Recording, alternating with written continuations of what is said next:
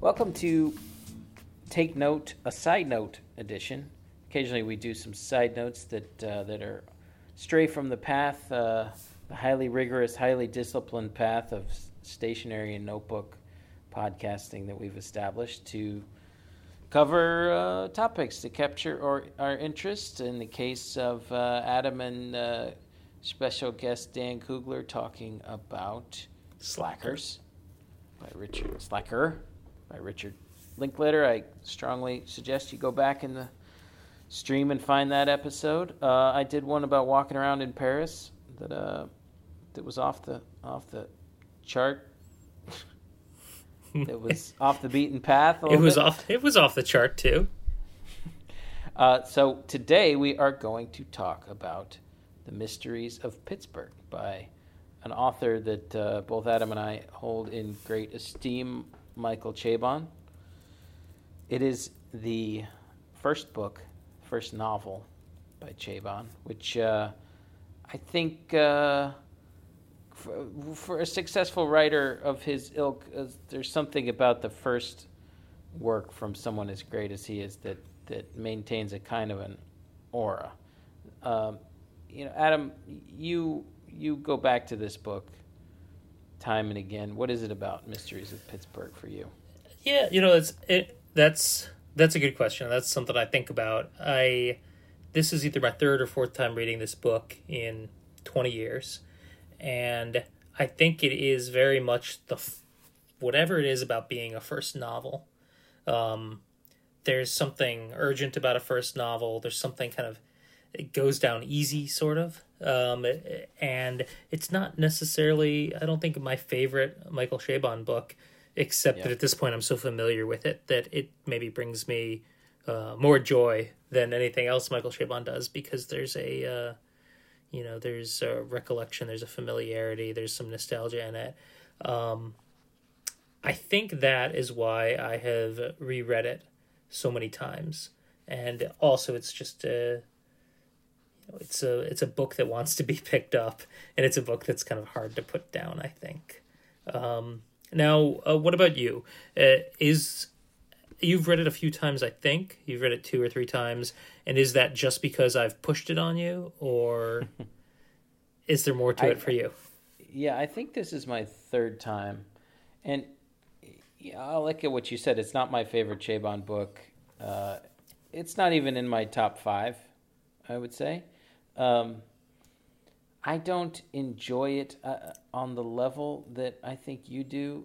I, I, to, to me, there's elements that feel a little more strained and a little, a little uh, less substantial, and a little less sort of Chabon-esque um, than his other books. Uh, the Amazing Adventures of Kavalier and Clay is to me kind of like uh, an amazing achievement.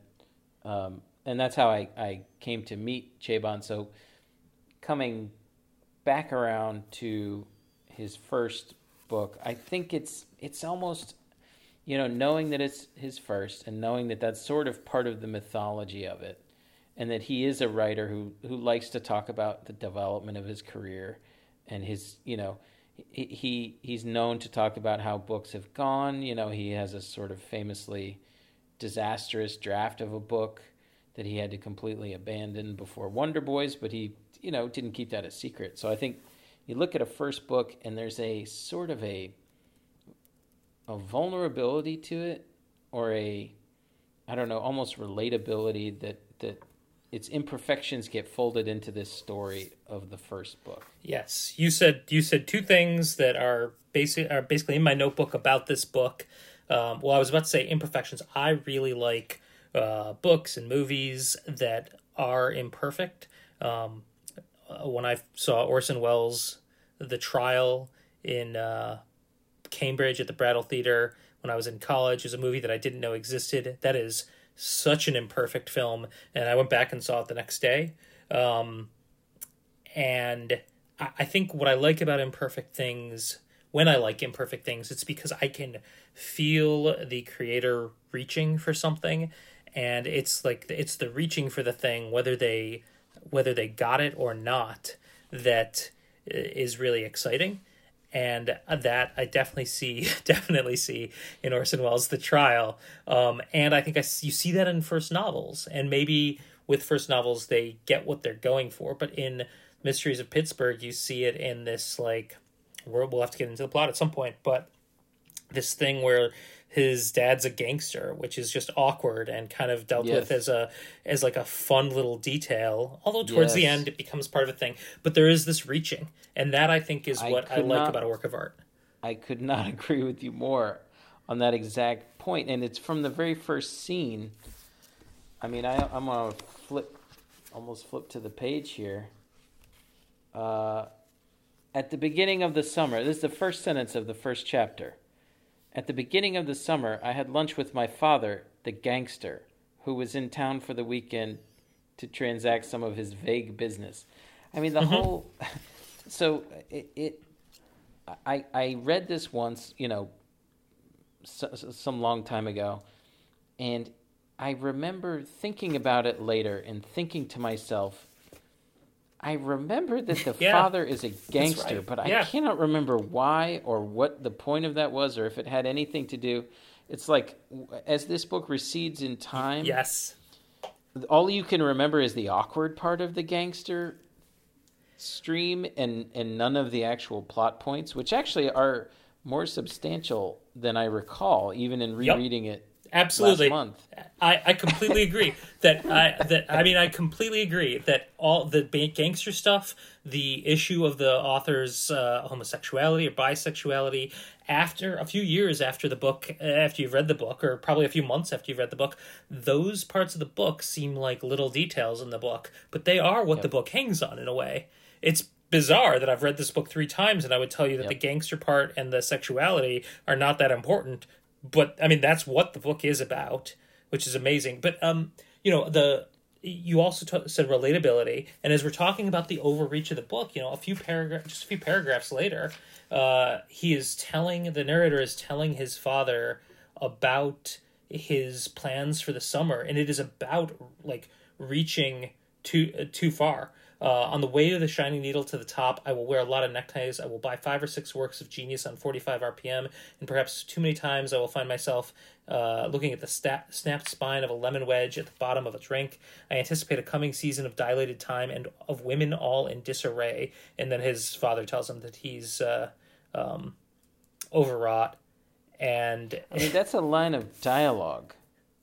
Yeah. That that we are to believe as the reader that a that a young man spoke those words aloud to his father. Yeah. Which is I mean, and to be fair, you know, Chabon does what most famous writers do, which is to swear off their the work of their younger days and and and groan at you know when they see their own work and say, "You can see how I was so young and stupid when I wrote that." So he does all of that too which is fine.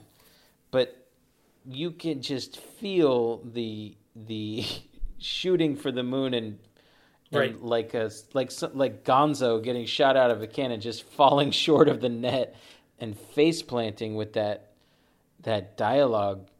Just again, right off the bat, he made a choice to unfold this this this contrived language as if in dialogue, and you know the language itself is beautiful, which is which is I think the other fascinating thing about this book is that there are many passages in which his potential and his command of language are are just without question. And I think that's why we forget the plot.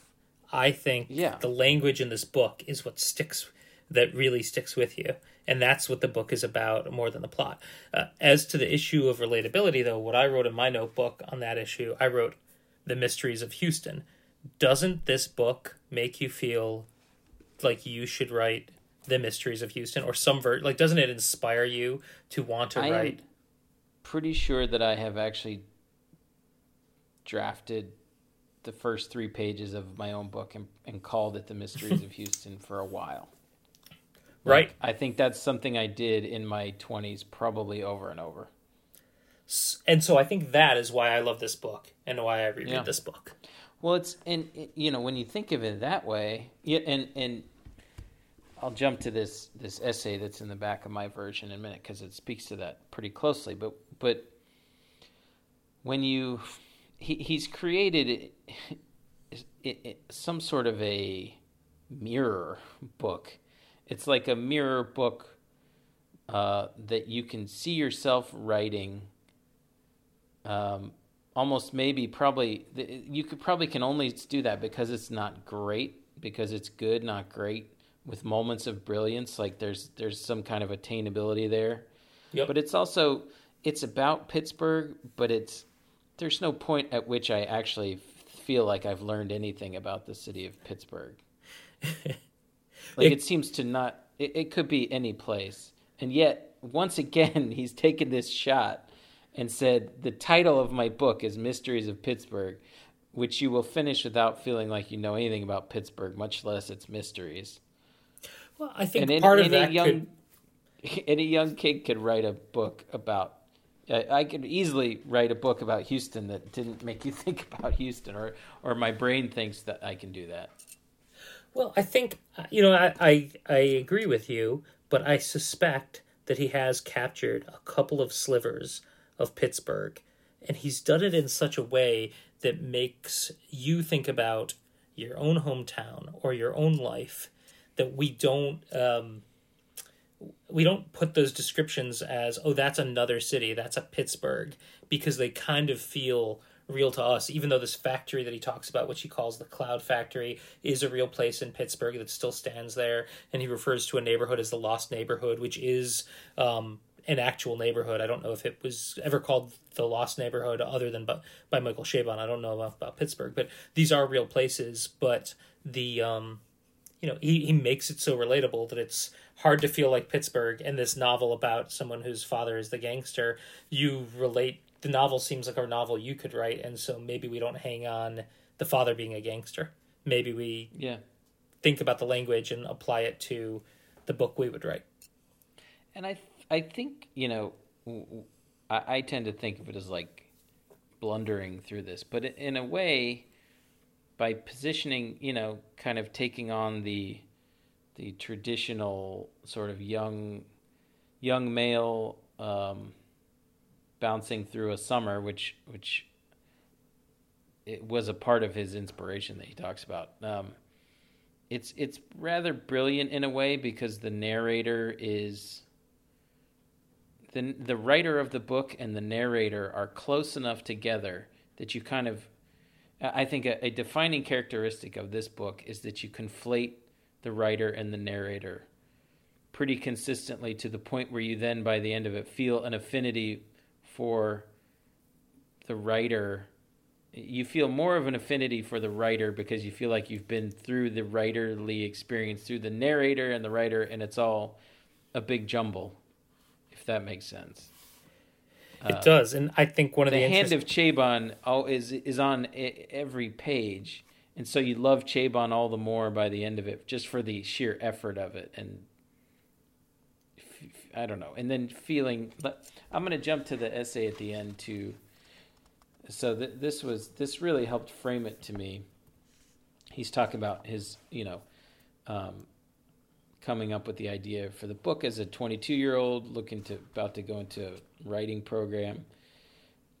he stumbles onto The Great Gatsby uh, in his stepfather's book collection, which he'd read before, but then he realized uh, I would write a novel about friendship and its impossibility, about self inventors and dreamers of giant dreams, about problematic women and the men who make them that way.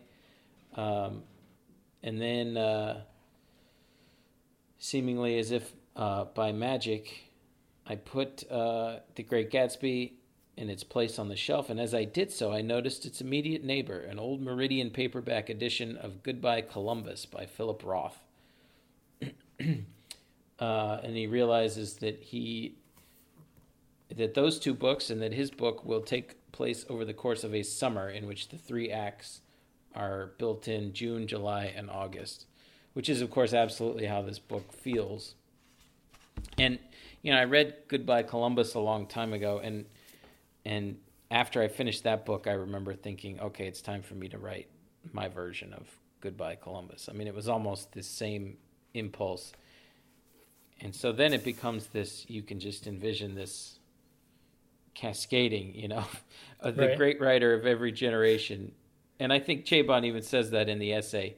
You in when Roth wrote, wrote Goodbye Columbus, you can feel the Gatsby in it. And of course, when Chabon writes this book, you can feel the good Goodbye Columbus in it. Um, there's something about that form that, that is relatable and inspiring and tweaks your tweaks not only your reading of it but your desire to create something in the same form. And maybe it's because we've all just had an intense summer along the way. Something about summer. Yeah, and I think there's like uh, that three act structure of the three months or the three days, and I think a better writer could write a story about a long weekend, um, or more experienced writer, I mean, could write a story about a long weekend, but that uh, writing a story that's set across three months and having to spread the action out like that uh, gives a new writer the um, opportunity to jump a, jump ahead to when things get good again Yeah. jump ahead to And the I- next next bit of action. if I, you know, I, I will say that the the the three acts, uh, like there was some, there's something off to me about the the time signatures, and I'm not sure if I could articulate it, um, but I think it's tied in with me to the. I have this feeling, you know, three quarters of the way through.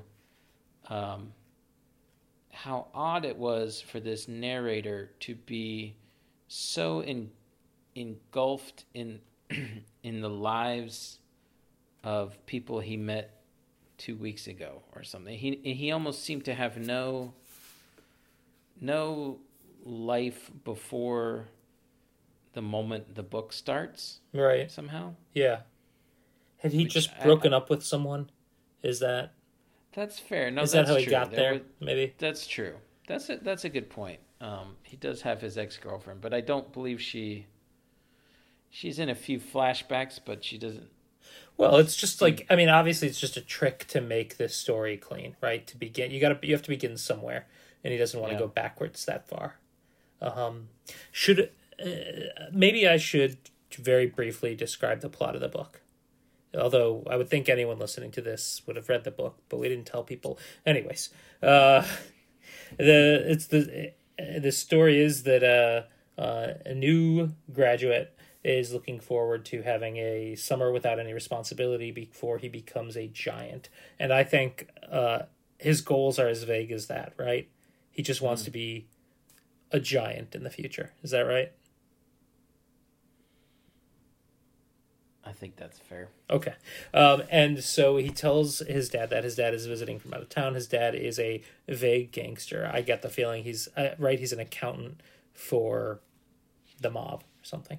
Um, And then he goes to the library at his uh, alma mater, I think, and um, runs into two people uh, a woman who becomes his girlfriend and a man who later in the story becomes his boyfriend. And he his life becomes enveloped with them. He works at a bookstore in a boring job and he, i think he wants the boring job. And then uh, he has adventures around the city. He um, he has these relationships. There's people vying for his attention. And at the same time uh, like char- tertiary tertiary characters, friends of those new people that he's met, um, begin to kind of shape his summer as well. Uh, and that's, I mean, that's about it really, except that at some point, um, a friend of a friend wants to leverage the fact that the narrator, whose name is um, uh, Arthur, Humbert, Humbert, I think. his name is his name is Arthur, and there's another character named Art in the book. Uh, the other main cha- the other main male character is named Art, but a friend of a friend decides to leverage uh, the narr- the fact that the narrator's father is a gangster and uh, f- to to better himself to move himself forward, and um, that Well, kind of and- becomes the plot in the third Yeah. act.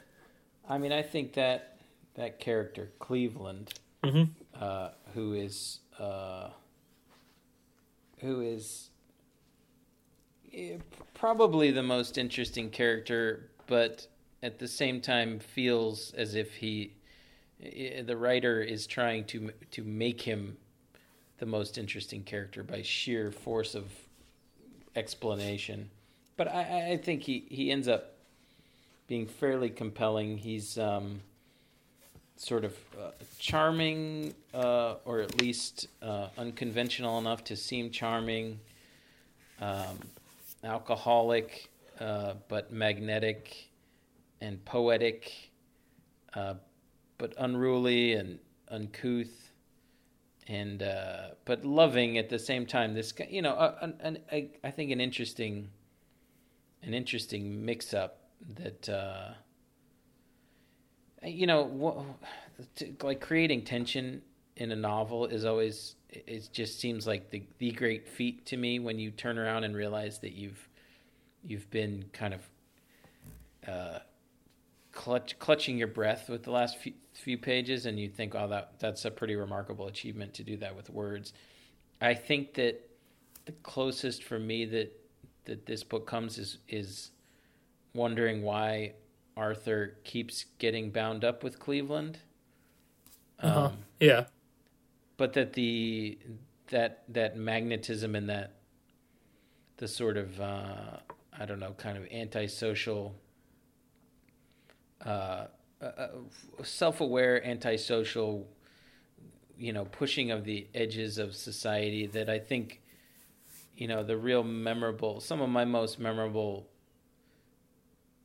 things from summertime were when, um, you know, when me and friends just pushed pushed out at the edges of of my the world that was visible to me and my circumference. You know, like breaking into the football stadium at midnight to go and mess around and whatever shoot fireworks off the save the save that for the uh, dazed match. and confused cast the next in the linklater ones Still dazed and confused. Yeah. No, that's mystery. Those are plot points from Mysteries of Houston that I'm giving away. I see. But they're also plot but points I, from Dazed and Confused.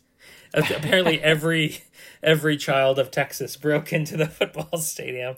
It's it looms large and it's a, a dark silhouette in the nighttime that that young people are just drawn to like moths.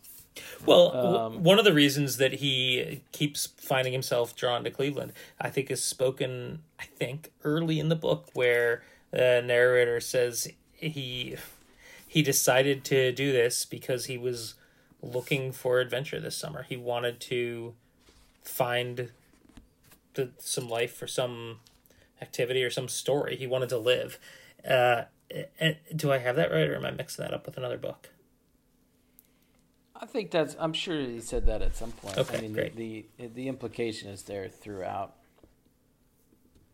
And so, I anyway, I think that's kind of like a bold move for the author, assuming I'm remembering it correctly, to say, um, you know, to have the action hinge on, and and maybe this is a a, a new writer move, but um, I wasn't going to accept this invitation but then I remembered that I wanted to live and experience something and have yeah. a story this summer. And so I said yes and I went to the party or whatever. Yep. Yeah, yeah. Um, I, I the the the character that Cleveland reminds me of in a way is uh, the Coen brothers raising Arizona. Uh-huh. The uh, the biker, you know, the kind of hellhound biker. Yeah. Who's always just roaring down the highway, kind of stomping his way around. Uh, I always, I, I, imagine that guy, and and it's not a, it, it's, it's probably not a complimentary parallel. Like to me, that character in Raising Arizona is like a plot device that you that that sprung forth from the imagination of the director. The director, you know, they were saying to the audience, "This is a plot device, and it's fun, and it's, but it's outside of the kind of, re, you know, this is not a, a, a an exercise in realism for me for us to say there is now a a fury uh, who literally looks like a devil Yeah. chasing after the main character with seemingly uh, no motivation. Well, and Um, in Mysteries of Pittsburgh, Cleveland literally uh, drags Arthur out of his boring job and back into the story. He kidnaps him. I mean, politely kidnaps him to take him away from his job and go to a party or uh, go away for a weekend or something like that. And then in the end, I mean, there's uh, this without Cleveland, it is just a um, a love triangle, and with Cleveland, there's action. It's a low overhead love triangle, which was another another tonal thing about the book. But I think with with with a character like Cleveland, you know, like just the great writers are able to hit the tone that can make um that can that can make a character like that work Yeah, you know it's there's a there's a i don't know an inside the book outside of the book balancing act that that takes that always takes place. And i i, I think that later like in the amazing adventures of kavalier and clay uh, i think chabon has absolutely finds that it's almost like the groove or like the pocket for like a a, a a band playing a song where the just every every piece and part of it lines up in a galactic frequency that just works. Like I, I think he hits that later in his career.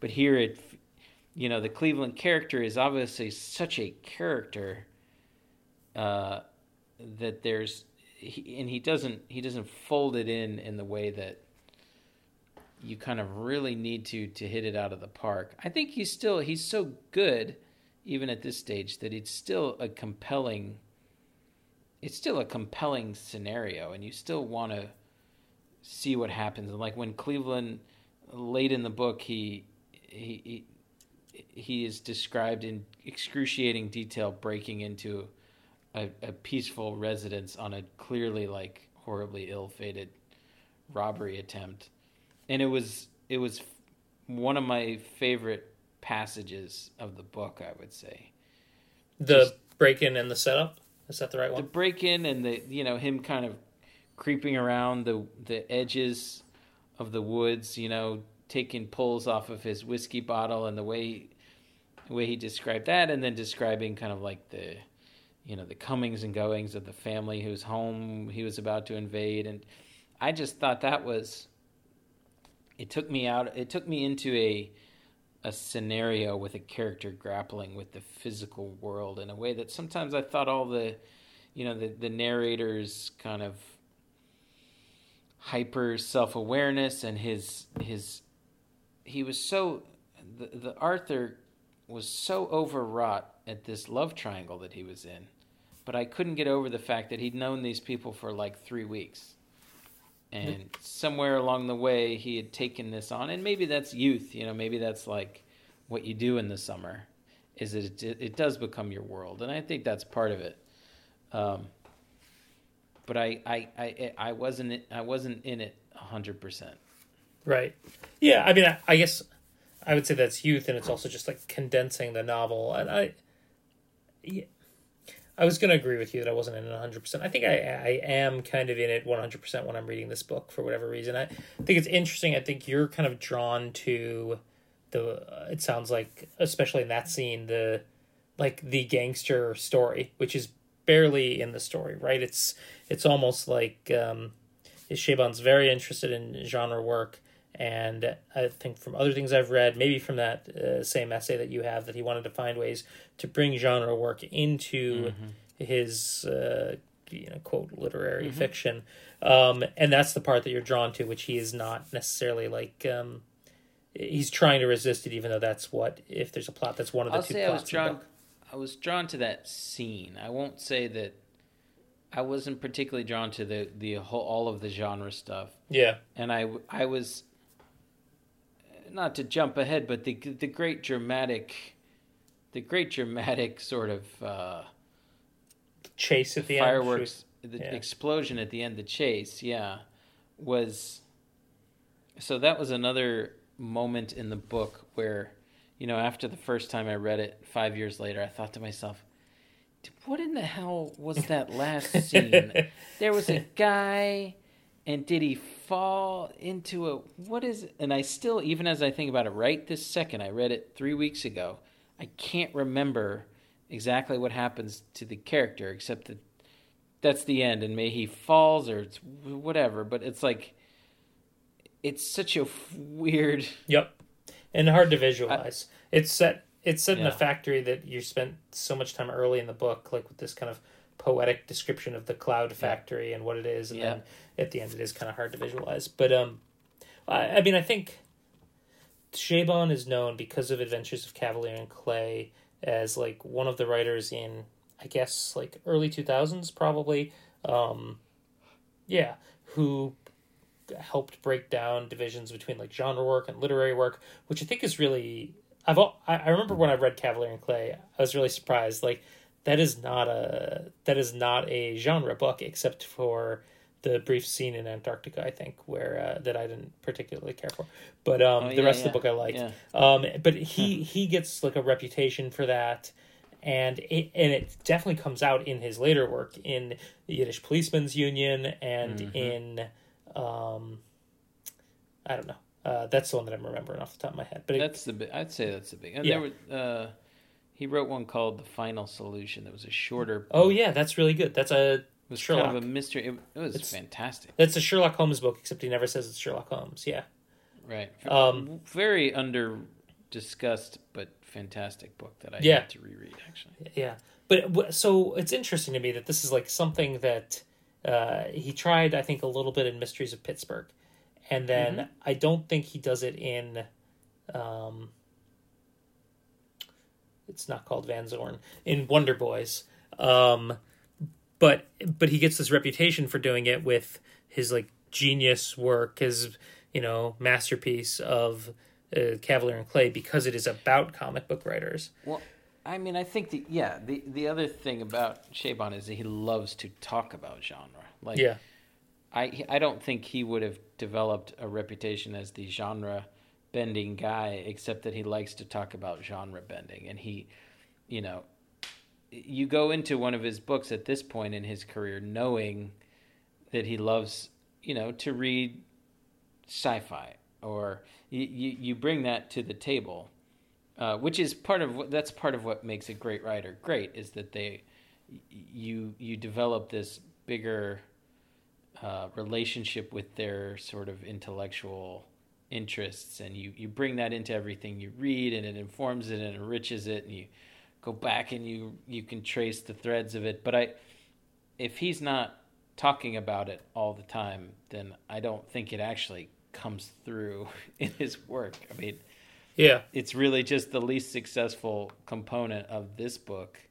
And that if he hadn't written that essay where he said i really wanted to bring genre into it he almost let him off the hook for the crummy parts of the book when he does that it's almost i mean it's almost a way of saying i wanted to make my book good and interesting but also have it be written well but if you say genre then you kind of you kind of get yourself a funny little pass or something Yeah.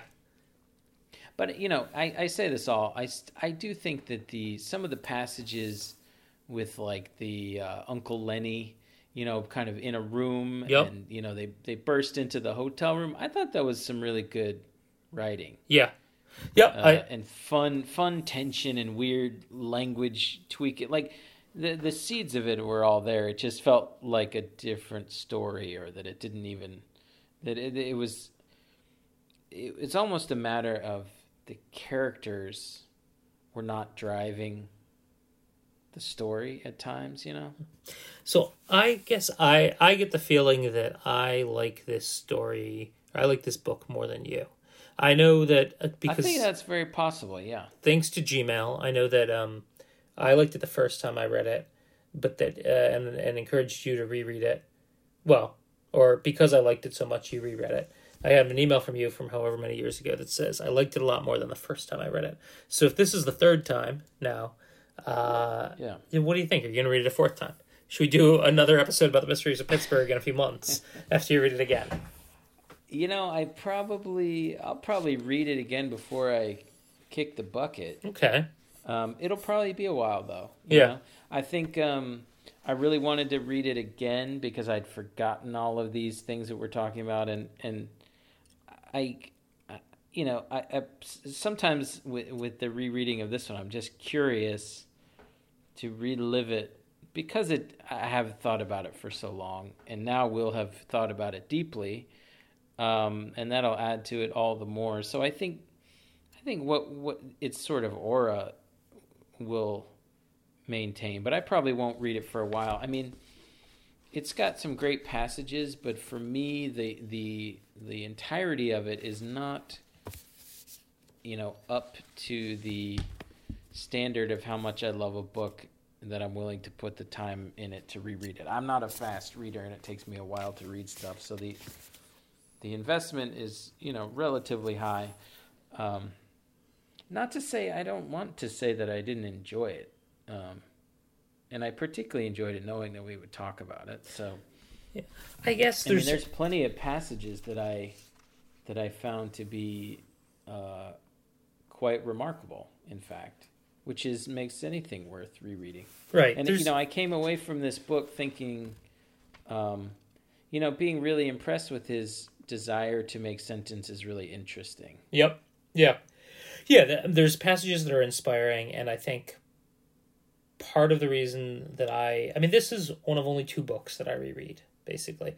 And hmm. the other one is Pale Fire by Nabokov, and that's a different thing. There's like, Pale Fire is, there's puzzles in there, and there's mysteries, and every time you read it, you get a little closer to a mystery you're never going to solve. Like, you can't make sense of that book. There's whole there's books written about that book, but you can appreciate it the first time you read it and you can continue to appreciate it. This is something different. These passages are inspiring and they make me want to write and they make me think about writing and not just like, you know, I think I, I call it an imperfect book, but it's not like uh, this book is imperfect. So when I read it, I think, oh, I could write an imperfect book. You know what I mean? I it's it's there's more to it than that. Um, I do I do have one passage that I wrote down because I wanted to at least, um, you know, so I'll, I'll just read it now.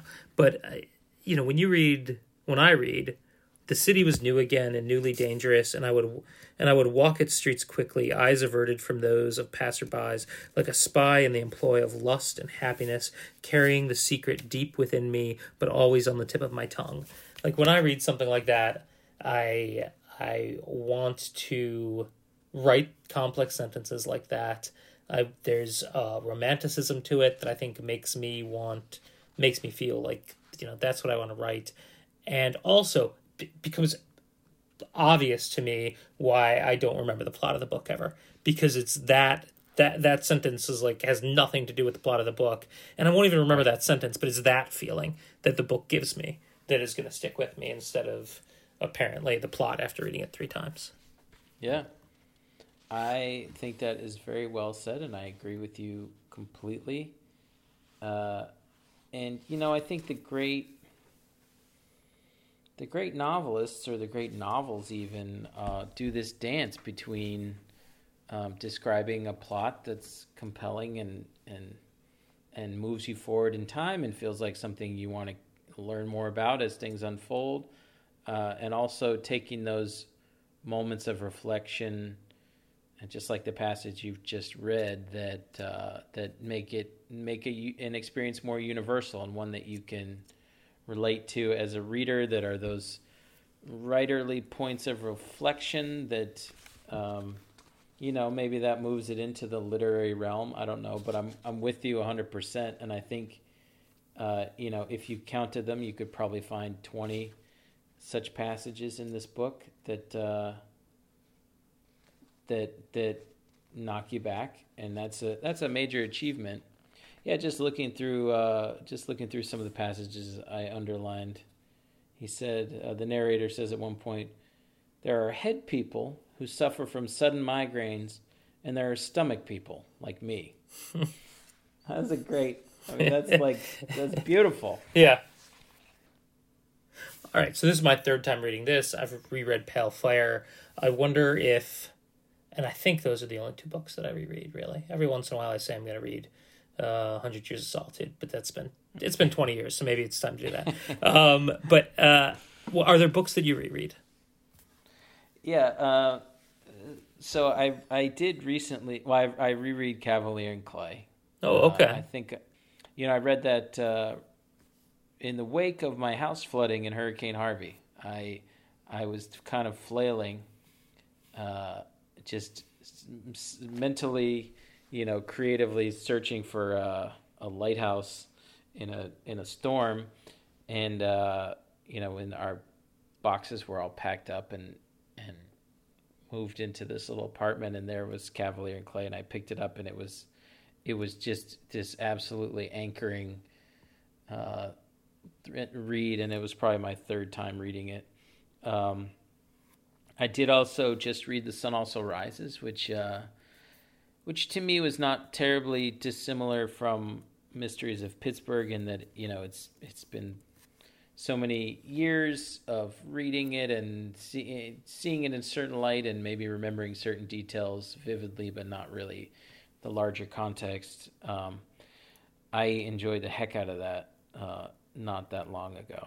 Uh, found it to be more more rich and deep than than I remembered by far. Um, but I don't read a ton of books, you know, frequently over and over again. Like I said, I'm just a slow reader, so I like to I like to put time into into newer stuff. Right, right. That's why I, that's why I decided not to read The Sun Also Rises. Got it from the library because I didn't have a copy, and I was about to read it, and then I uh, was like, yeah, do I do I need to read another Ernest Hemingway book? Like I and I know that's a like a super reductive thing, but it was it was really in the mood to like I felt like it was like you know what I got Hemingway and I like Hemingway and I should read uh, something whatever other library books that I had you know that Yeah. I to choose between. I was like I'm gonna I'm gonna do a new thing. Well, books are funny, man. And I, you know, you and I have this ongoing conversation when I gripe about reading the New York Times book review because who can read all these books or, or you know, what? To me, a book is like uh, it would. It's like getting the reviews for all the uh, you know transoceanic uh, cruiser uh, passages you could take. Well, how many of those? You take one at a time. It takes you six months to get get to the new world. Why are we? Why are you telling me about the other twenty four? You've of course enlightened me that uh, you can actually learn things from the book reviews. You don't actually have to read the book to enjoy them, which I've taken that advice and, and heeded it. But yeah, it's it's con- constant calculus of of what to read next. It's uh, it'll drive you nuts. Um, I did uh, maybe in my mid twenties finally say to myself, you know what, dude, if you want to stop reading a book, just stop, move on, uh, and l- leave it behind you, and go on with your life. And that that was a a smart move on my part, if I do say so. That is smart. I have a very hard time doing that. Um, except when the books have to go back to the library. I, I wanted to mention one other thing. I don't know. Do you have the um, the scrawl type cover on this, where it looks like it's handwritten? Is that your cover of the book? No, no, I've got a very orderly, kind of weird photographic cover. All right, so uh, I've got a paperback that reprints the first printing cover, and it's got this style that like looks like an old book style, and there's a reason for that. It was designed by Paul Bacon, who designed a lot of book covers in the '70s, including. Um, well, I don't know about Goodbye Columbus, but he did um, Portnoy's Complaint by Philip Roth, and I feel like I've seen a Goodbye Columbus cover that kind of looks like that. Um, and so I wonder, since uh, Goodbye Columbus was one of the inspirations, if Chabon had requested this. But a good rabbit hole to go down for anyone who's listened this far in the podcast. I think they would they're down for any sort of rabbit hole. Is just Paul Bacon uh, book covers and record jackets. Uh, really interesting guy with an amazing style, and you'll be you know you've seen them before. Like there are so many classic books from the '60s and the '70s were um, were his book covers, and I think it's neat that uh, Chabon got that on his book in '88. Well, that's, I mean, that's great. And that, you know, I feel like a lot of what we've been talking about is the aura of a book. And a cover is kind of the, probably the easiest path into an aura. And, uh, I mean, if you know the designer and you know the the tradition that even the cover is coming out of. Um, I feel like that sends it along its Yeah. way. Absolutely. Did this book feel like uh, the 80s to you, or did it just feel like a different planet? The late 80s or the early 90s? Yeah, I'm. eh, You know, yeah. I I mean, I could almost go with the '70s even. Um, I'm trying to remember if there were any real '80s type signifiers for me. I don't feel like I felt that anchored in a specific time, except kind of pre pre-internet. Uh, Yeah. Well, yeah, I was uh, well. I was thinking this book came out in '88, I think, maybe '89, and uh, that is when Slacker came out. And there's just something about that late '80s time which feels like it is the '90s, although it's not actually the '90s yet. yeah, Um, yeah, yeah. And no, uh, that's true. I and- feel. you. I'm with you. I'm with yeah, I don't. I yeah, I don't know. It just feels like a very weird timeless time because it is both. It is you know very much after the '60s and after the '70s, but it's not rooted in that like idea that we have of the '80s right now. Yes. because Exactly. Slacker also very much like a post graduate, post college grad sort of thing, and so there is just this very like there's total timelessness to it. Um, Yeah. Which I think is a big plus. You know? Yeah. I yeah, think it's- absolutely. It's always ever, you know, any writing teacher will give you that advice right off the bat. Uh, and, and even that's a fine line because, you know, I think there are some stories that gain a real strength from specificity. Um, and, you know, I, I, I'm not actually, I, I don't know if some specificity might not have helped me engage with this book a little more. Um, it sometimes it felt sort of a little bit willfully uh, willfully dis disengaged or something from uh, from the realish world. I don't. I'm not sure. I mean, Yeah. it's like his father is like a gangster who, whose compadres seem to have come out of like the 30s, or Right. Something, Right. and so you just get even more twisted up about it. And and I Um, mean, a vague gangster, as it says in the first sentence or two of the book. I mean, so yeah, yeah. There there is a there is a vagueness that hangs over it, um, except that he works at a the bookstore that he works at is like a mall bookstore. That's like the thing. No, I I wanna see, one like, a- it. What? Yeah. That I want to see like a it. crown books. I want to look at pictures of crown books. That's what I'll be doing after we record this. Well, it has been a pleasure discussing this book, Mysteries of Pittsburgh. Yeah, absolutely. Michael Chabon with you. Glad we did it. I'm glad you forced me to read it. I'm delighted to force you to do anything. Honestly, it's just Uh, it's nice to know I've got that this strange power over you. if anybody listening has read the book and has thoughts, we would love to hear them. Maybe send us a, uh, I don't know, can you, well, we'll have to figure it out. Tweet us or I don't know. Figure out if there's a way to put a comment on our blog. Yeah, reach out, let us know your thoughts. Um, if any of this resonated with you, if there's any books you reread, would be interested to know about that. Why? Any uh, any summer books outside of those that we've talked about? Love to hear about it. Uh, head over to takenote.space. We've got a say hello button you can click and send us a message. And I'd In like to know. I'd like to know if people think. I'd like to know if people thought we were too mean about this book to put this podcast episode in front of Michael Chabon. So let us know what you feel think like about that too. I feel like I've gone over over the line. Okay, so do not tell my. We love Michael Chabon. He's uh, Ted's favorite author, as you can tell by this episode. Except that he actually is, I think. But don't tell him. Don't tell Huge him about fan. this. You are. You really are. I really am. I just keep making you read your least favorite novel of his. Take care.